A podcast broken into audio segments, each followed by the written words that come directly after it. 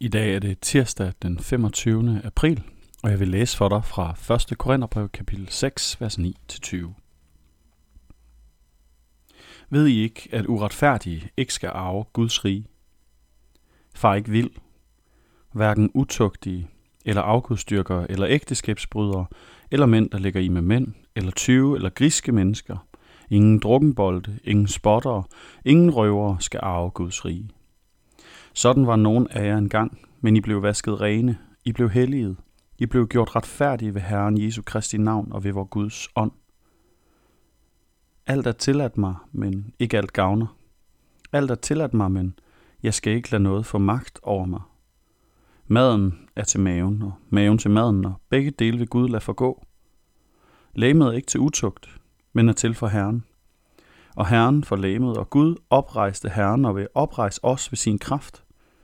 Ved I ikke, at jeres læmer er kristi læmer? Skal jeg da gøre kristi lemmer til en skøges? Aldeles ikke. Eller ved I ikke, at den, der binder sig til en skøge, er et med hende? Det hedder jo, de to skal blive et kød. Men den, der binder sig til Herren, er en ånd med ham. Hold jer for utugt. Al anden synd, som et menneske begår, er uden for læmet, men den, der lever utugt, i synder mod sit eget læme. Eller ved I ikke, at jeres læme er et tempel for Helligånden, som er i jer, og som I har fra Gud? I tilhører ikke jer selv, for I blev købt dyrt. Er derfor Gud med jeres læme. Paulus han påtaler her i begyndelsen af 1. Korintherbrev en situation i en menighed, hvor øh, utugt, det vil sige ikke afholdenhed øh, fra øh, sex og samliv før ægteskabet, hvor øh, promiskuitet øh, det øh, ikke blev betragtet som forkert ifølge Guds lov. Paulus han påtaler det rimelig klart. Han advarer. Han advarer mod den splittelse, som det vil føre til. Men så kommer han her i, i den her del af kapitel 6 frem til os at sige, hvordan det påvirker vores Guds forhold. At leve ud af tråd med, med Guds vilje, når det kommer til seksualiteten, til sexlivet. Og det er nogle svære ord at skulle forholde sig til, at man ikke kommer til at arve Guds rige, hvis man er uretfærdig. Men hvem er egentlig fuldstændig retfærdig? Er det ikke lige pointen, Paulus, at vi alle sammen er uretfærdige?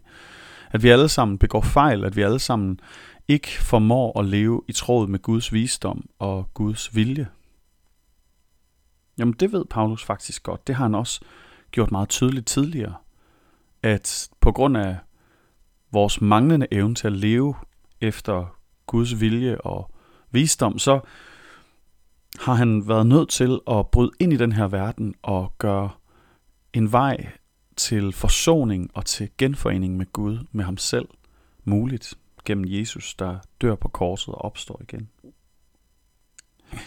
Alligevel så må vi lytte til de her ord, for det er sagt til kristne, som af en eller anden grund ikke forstår, at vi ikke kan dele livet med Gud op i kirkelivet og så hverdagslivet.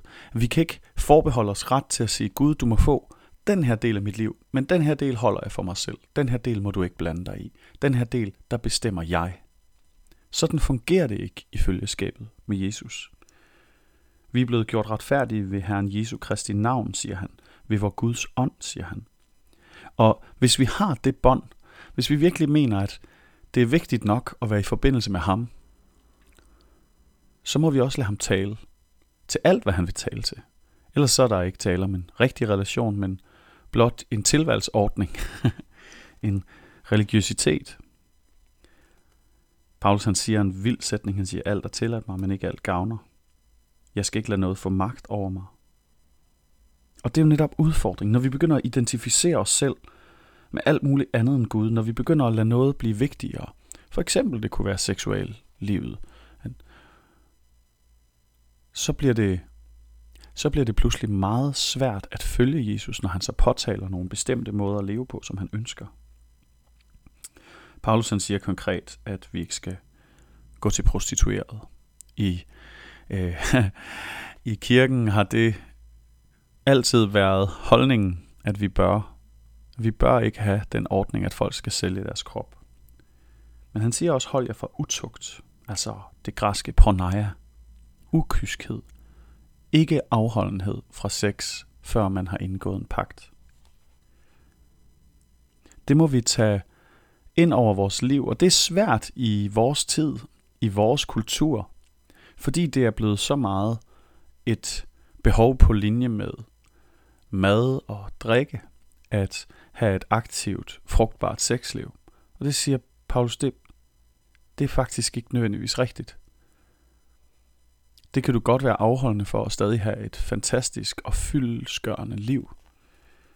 Og vi må afholde os fra at gøre noget, som ikke er i tråd med Gud, og som påvirker os helt inderst inden, hvor vi bliver intimt forbundet med hinanden, uden at vi har lovet hinanden at være der, uden at vi har givet løfterne, uden at vi har lovet eksklusivitet. Han siger derfor til os alle sammen, uanset hvad vi kæmper med, om det er det her eller noget andet, er Gud med jeres læme, med jeres krop. Det betyder, at du ikke bare kan behandle din krop, som du vil, men du må se på den som en Guds skabning. Du må ophøje den. Hvis du har det svært med din krop, så må du sige til dig selv i dag, min krop er smuk. Min krop er gudskabt. Min krop er, hvad Gud har tænkt. Ja, der kan være skavanker. Ja, vi kan have handicap. Det lever jeg jo selv med, men det betyder ikke, at den krop, jeg har, den må ringeagtes. Og jeg skal ikke behandle min krop hårdt. Jeg skal ikke ødelægge den. Jeg skal passe på den som noget Gud han har givet mig, og som er godt for mig. Og jeg skal også passe på, hvad jeg bruger den til. For Gud han har givet mig en krop, og han har på en eller anden vis også, kan man sige, givet mig brugsanvisningerne. Så min krop, ja, Guds vilje og visdom, brugsanvisningen. Lad os bede sammen. Gud, tusind tak, fordi at du har givet os vores kroppe, uagtet om vi har det nemt og glade for den, eller har det svært at kæmpe med den. Gud, tak fordi, at uanset hvad vi har gjort med vores kroppe, eller med vores sind, eller med noget som helst andet, så er der altid en vej ind i genforeningen og forsoningen og livet med dig. Vi beder os for dem af os, der kender dig, og som har svært ved at overgive selv vores lyster, vores kroppe, vores udholdenhed og venten på ægteskabets samliv. Gud hjælp os til at kunne gøre det, fordi det er din vilje, og fordi det er din visdom. Amen. Giv han en rigtig dejlig dag.